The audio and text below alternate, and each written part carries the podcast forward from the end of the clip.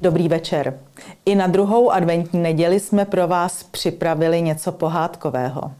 Dozvíte se, jak se natáčely tři oříšky pro popelku, které jsou na televizní obrazovce už neuvěřitelných 50 let. A uvidíte, jak a proč je pohádka například v Německu ještě populárnější než u nás. To vše v rozhovoru se skutečným pohádkovým princem Pavlem Trávničkem, který moderuje náš spolupracovník Luboš Procházka.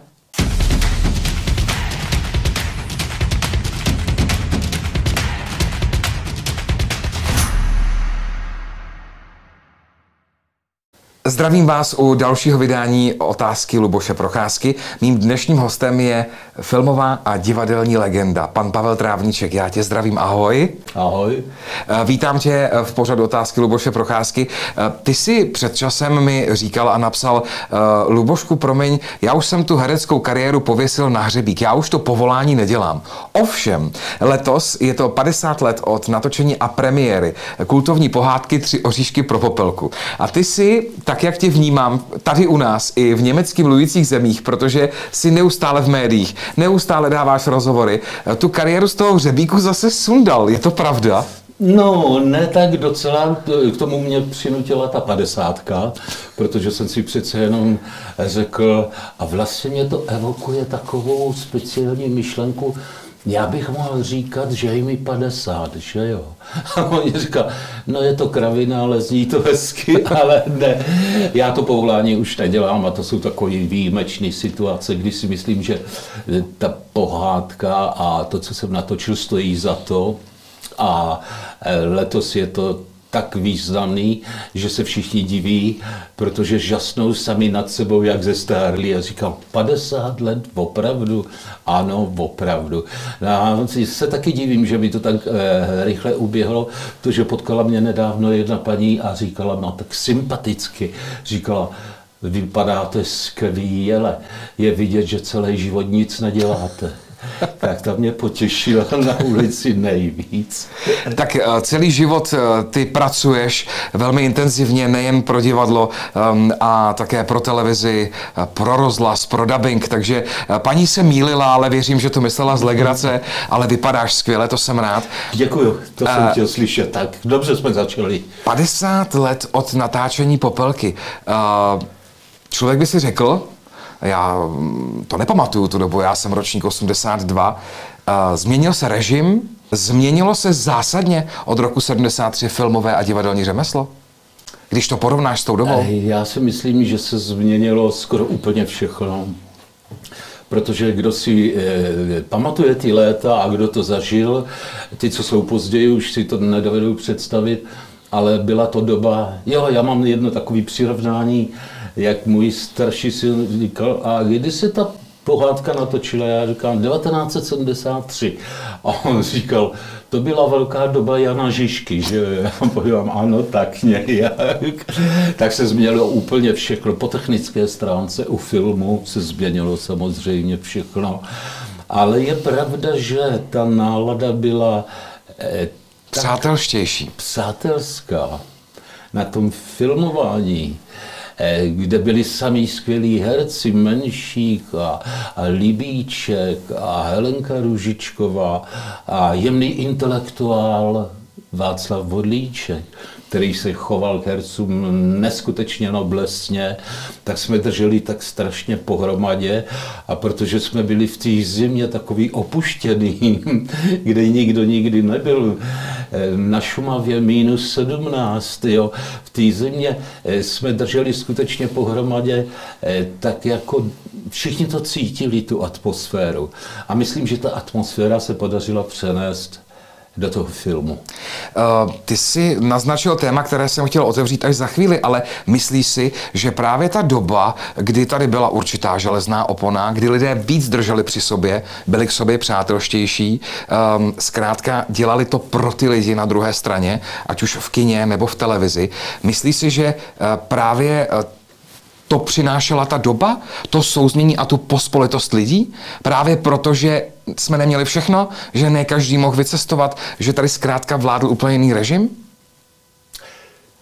Když se na to člověk podívá s odstupem doby a času, tak eh, musím říct, že ta doba přinesla, ale i v divadle, eh, v naší profesi, takovou jistou sevřenost, samozřejmě dvoj až trojsmyslnost, protože nám taky nic jiného nezbývalo, než třeba vycestovat z Šedoke děka, ale víc se tak pracovalo na té duchovní stránce toho života. Dneska je to vyloženě spotřební život, který všechny pohltil a eh, všichni chtějí auta a, a, a, a vily a domy. Já jsem měl jednoho spolužáka, Luboš Mikeš, Vladimír Mikeš, a on byl, my jsme měli ve třídě génia. Ten, na co sáhl, to věděl a byl chytřejší než učitelky a dělal inženýrskou genetiku. Jo. Takže byl takový a on se na ten svět díval tak eh, tak jedu do té Ázie, vezmu si sebou takovou tu plentu a víte ty vaše auta a baráky, to mě nezajímá a žil skutečně tím duchovním životem. Hmm. Eh, vrátím se teď, protože máme eh, adventní neděli eh, druhou, kdy je premiéra našeho rozhovoru k tomu předvánočnímu času a k Popelce. Ty si minulý víkend na zámku Moritzburg v Sasku, kde se Popelka točila, pokřtil svoji biografii Tři oříšky pro prince. Ona má německou i českou verzi. Já jsem byl svědkem toho, kdy na tebe stály zástupy stovek, možná to možná byla tisícovka fanoušků a faninek, kdy mladé dámy převlečené za popelky tě objímali a, a pak běhali eh, za sníženou zahradou zámku Morisburg. Co to s tebou dělá? No, Emočně. Jasný, je to, je to takový úžasný pocit. Eh, já se na to dívám už dneska trošku jinak, eh, že ten film, ta pohádka si to zaslouží. Dneska je Oscarový film a za dva roky o něm nevíte. A tahle ta pohádka vydržela 50 let, tak si myslím, že je to takový malý světový rekord. A já jsem rád, že jsem se mohl na tom podílet, stejně jako všichni, jako Líba Šefránková a všichni ostatní. Ale je to vždycky sympatický, protože Eval Čorm, který mi kdysi ve škole, protože jsem byl ve škole a měli jsme zakázaný filmovat, jo, takže Eval Čorm šel za prorektorem Jamu a říkal, puste ho na to natáčení. A oni, no já, ale to je koprodukce Německo, Babelsberg, postupím zase do Čech tam a zpátky tak nakonec eh, ho přemluvil, takže mě pustili na to filmování a Eval Čerp říkal, no tak jako má inženýr před jménem Ing nebo doktor Dr, tak herec musí mít před jménem Slávu aby se dobře prodával, protože sláva to je to ovoce, který, po kterým herci hm, určitě touží všichni a to právě přinese film, televize, divadlo. Tak. Eh, a my jsme na tom zámku Morisburg spolu mluvili o tom, proč vlastně na ta výročí a na ta setkání s fanoušky uh, tří oříšků pro popelku v Němčině Drei Haselnuss für Aschenbredel uh, nejezdila Libuše Šafránková popelka. Bylo to proto, že um, nepovažovala tento film nebo pohádku za klíčovou pro svoji kariéru, nebo že nedomýšlela a nevěděla, jak moc je tam populární? No, ona byla taková statečná, bojovná, srdce na dlaní, ale i bojovná, upřímná. A je pravda, že byla drobná, malinká, eh, tak eh, nikdo by to do ní nesekl, ale je pravda, že když přišli, tak, přišla, tak kolem sebe šířila takovou atmosféru dobra a něhy, takže všichni ji měli rádi. A jak jsem říkal, byla statečná, protože eh, to všechno odjezdila na koni sama, mě to dalo zabrat a ona statečně ta, takže ona ona se jako nenechala tak jako schlamstnout tou slávou a věděla stejně jako já vím, že Všechno je pomývé na světě, všechno zmizí. Až na popelku. A tak končí tak nějak, až popelka. Všechno je pomývé, jenom popelka je Ano, tam je, tam je ten citát vlastně ano, vzadu. To je ten citát. Uh, mimochodem, já jsem ten citát od tebe slyšel eh, v Německu, v Němčině. Ty ji velmi piluješ, protože uh, nejenže si hosty různých talk show v Německu, nejenže uh, máš autorská čtení a setkání s fanoušky, ale 21. prosince budeš budeš v přímém přenosu televizí eh, MDR a SVR, tedy německé a švýcarské, moderovat velkou vánoční hudební show ze stadionu Dynama Drážďany. Eh, už teď se ti protáčí panenky, protože je to výzva. Je to velká výzva a velká podsta, protože, jak mi říkali, ještě nikdy žádný Čech tady nemoderoval tuto slávu, protože v Drána Žďanech je to eh, slavný ten adventní koncert veliký. Letos se to bude konat jako vždycky na stadionu fotbalovým, tak mi říkali, bude tam 20 tisíc lidí, velkých sbory, chory, světový pěvecký hvězdy a ty to budeš celý moderovat. Já jsem říkal, Ježíši Kriste, to bude strašný. Máš strach? Já povím, ještě ne, ale pomalu to na mě dolíhá, protože tyto obr akce jsou vždycky takový velký risk. A je to samozřejmě přímý přenos a budou znít krásný adventní vánoční. Mimochodem, Angelo Kelly by tam měl být Kelly Family například. Kelly a Family Angeli. Ano. A v Němčině říkám, pamatujete si ještě na tohle toho chlapce a na plátně půjde eh, Angelo, když byl ještě chlapeček rostomilý. Zpíval An Angel. eh, Tedy. Ano. Ne, to z- dneska je to pán v letech, takže tam budou takový všelijaký dobrý zajímavosti, takže já se na to těším a je to pro mě velká podsta. A spíš dobře, nebo tě stresuje, aby nevypadlo německé slovo, abych to řekl dobře, přeci jenom v přímém přenosu nejde nic vrátit. Nejde.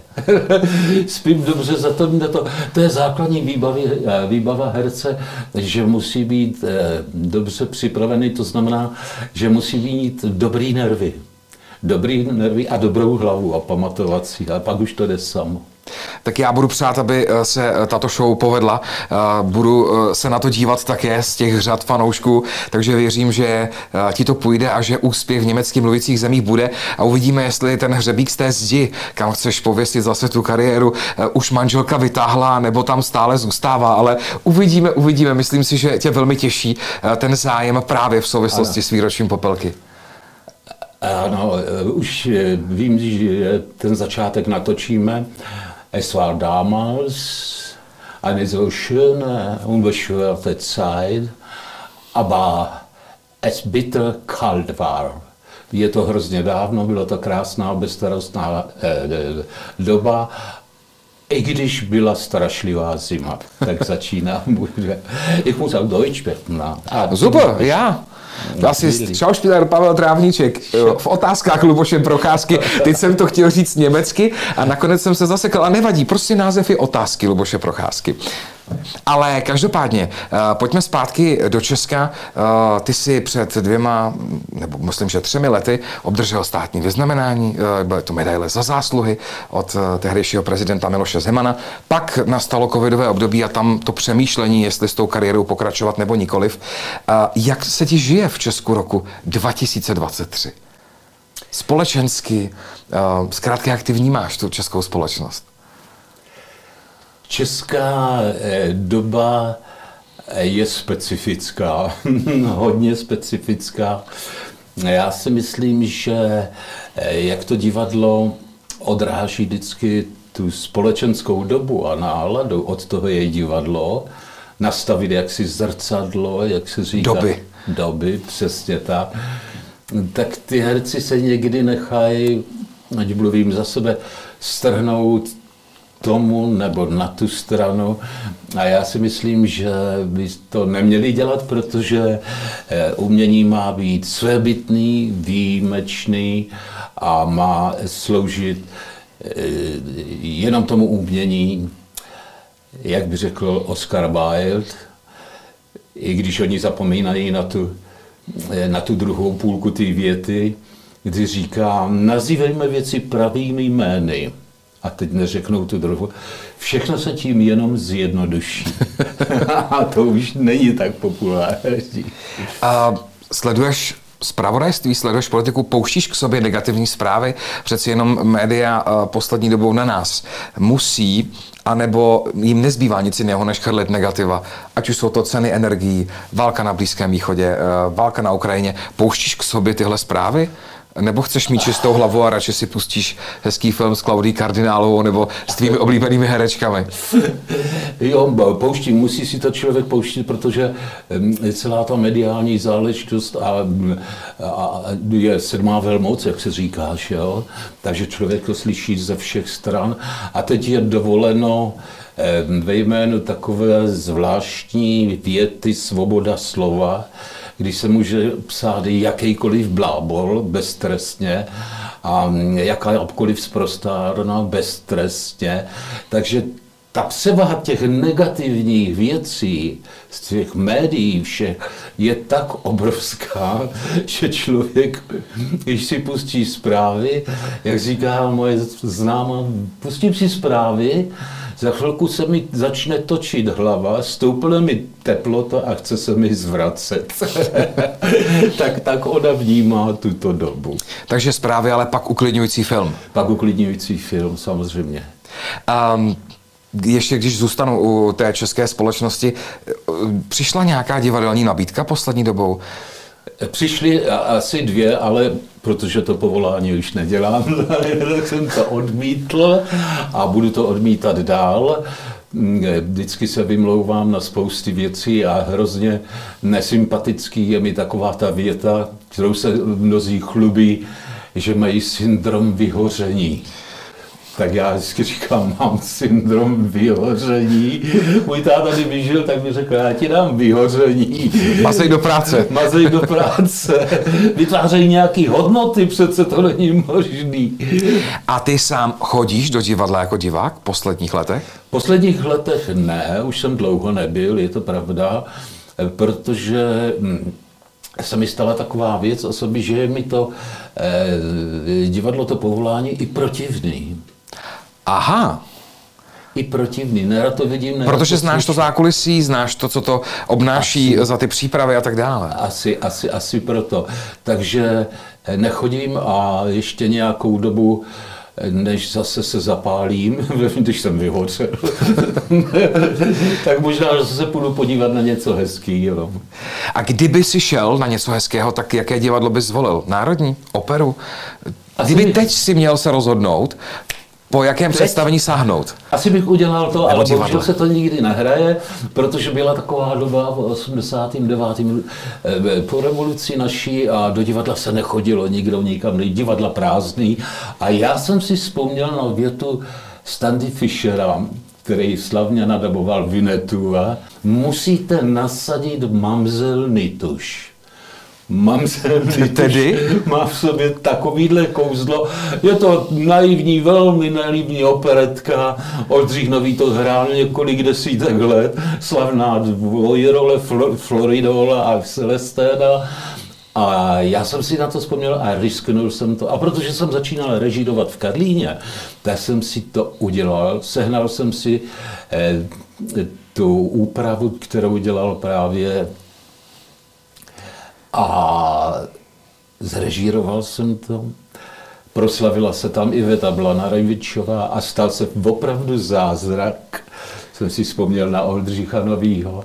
Odehráli jsme Manzel Nituš, premiéra obrovský úspěch a od toho okamžiku byl ten Karlín plný. Takže Manzel Nituš funguje. Výborně, doporučení možná pro divadelníky. Ty jsi zmínil rok 89, bylo to teď 34 let od sametové revoluce. Každý v médiích hodnotil, jestli se naplnili ty vize a ideály té svobody. Tak um, připomínal jsi nějak ty 17. listopad a přemýšlel si, ha, před 34 čtyřmi lety, to byla, to byla výzva, ta nová doba.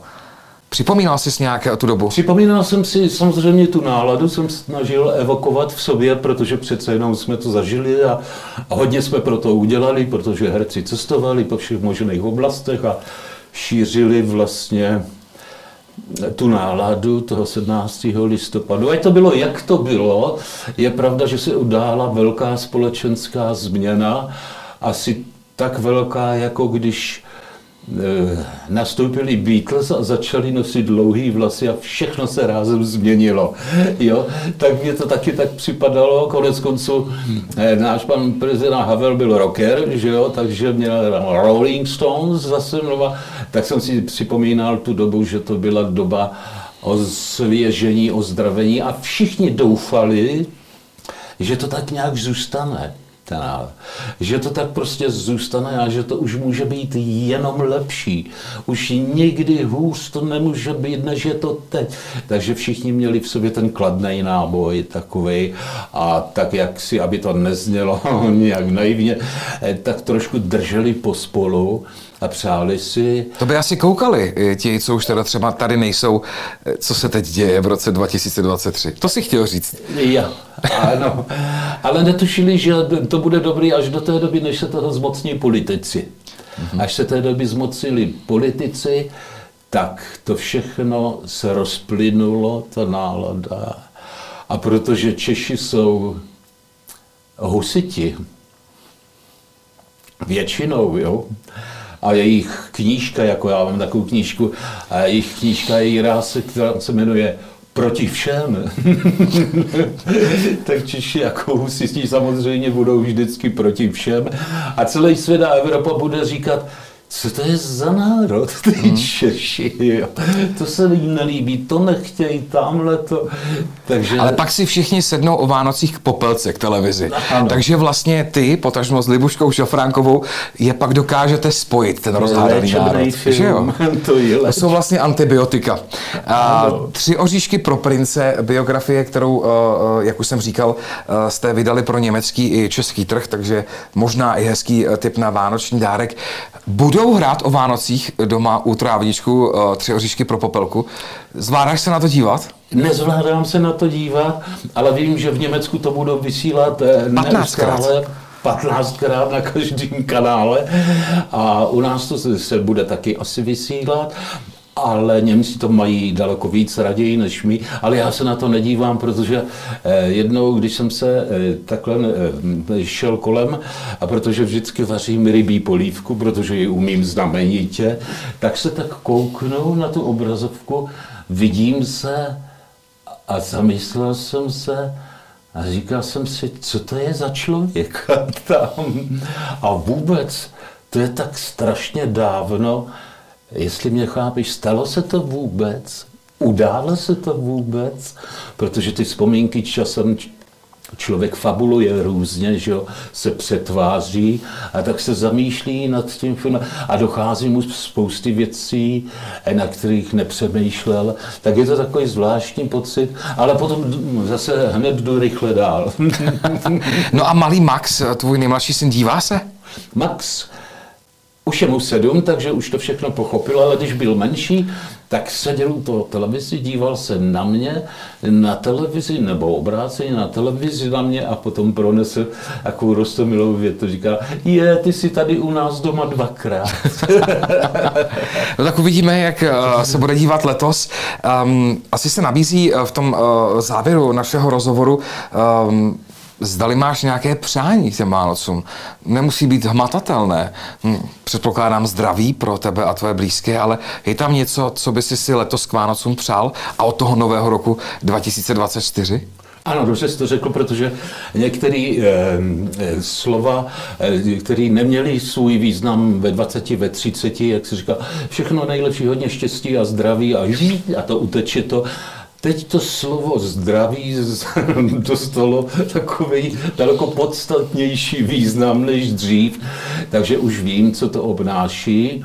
A taky už jsem si uvědomil, že nic na světě netrvá věčně a nemůžeme mít úplně všechno na světě, na co si vzpomeneme a všechno je pomíjivé a tak si budu psát samozřejmě štěstí, ale na první, v první řadě bych přál štěstí a zdraví napřed Maxovi. Ten je nejdůležitější, protože je mladý a on tady ještě bude dlouho a dlouho a dlouho na tomto světě, na této planetě, to já ne. A tak si budu přát štěstí, eh, hodně zdraví, úplně nejvíc zdraví A taky si přeju, aby mi sekačka sekala dobře trávu. to je dobré přání. to je dobré přání. A aby můj kamarád Fred, pes Fred, se se mnou ještě dál kamarádil, jak se kamarádí. A aby to bylo celý takový zahrnutý, jak my jsme v té přírodě bydlíme, stromy a lesy, aby to tam tak šustilo, ševelilo, jako když je příznivý vítr, to je jedno, odkud fouká, ale dělá takovou vlahou, teplou noc, protože noc je nejlepší a nejgeniálnější tvůrce pro člověka, když je noc. To je dobrá výzva. A já mám taky jedno přání, Pavle, k Vánocům. Uh, totiž, když jsem byl o víkendu v tom Německu, tak jsem se dozvěděl, že na stole je jedna filmová výzva pro tebe. Možná by si si mohl zahrát v zahraniční koprodukci Krále. A protože to nepopíráš a usmíváš se a vlastně uh, uh, tak jako přemýšlíš, tak možná já mám tohle přání, abychom tě zase viděli před filmovou kamerou, například jako pana Krále. E, něco takového se tam šustlo, to je pravda. Ano. něco takového se tam šustlo a už jednou jsem to zkusil, ale to bylo divadelní představení muzikál. Axel Pojke, můj kamarád, režisér v Německu, dělal popelku jako muzikál tehdy a já jsem tam zrovna točil takový e, úspěšný film v Německu a on říkal Axel Pojke, který zná dobře český prostředí a herce, říkal, no a když už seš tady, jako přijde film, nechceš na divadle hrát krále? A já jsem říkal, a víš, že jo, tak si představ, že jsem hrál v Popelce krále. No a uvidíme, jaká bude tahle výzva. Ty víš asi podrobnosti, takže moje přání je, abychom tě viděli zase před kamerou, aby až než zase dáš tu kariéru na hřebík, si ještě kus práce udělal. Přeji ti hlavně zdraví a děkuji za to, že jsi byl mým svátečním hostem v otázkách Luboše Procházky. Děkuji moc, bylo to příjemný šťastný a veselý.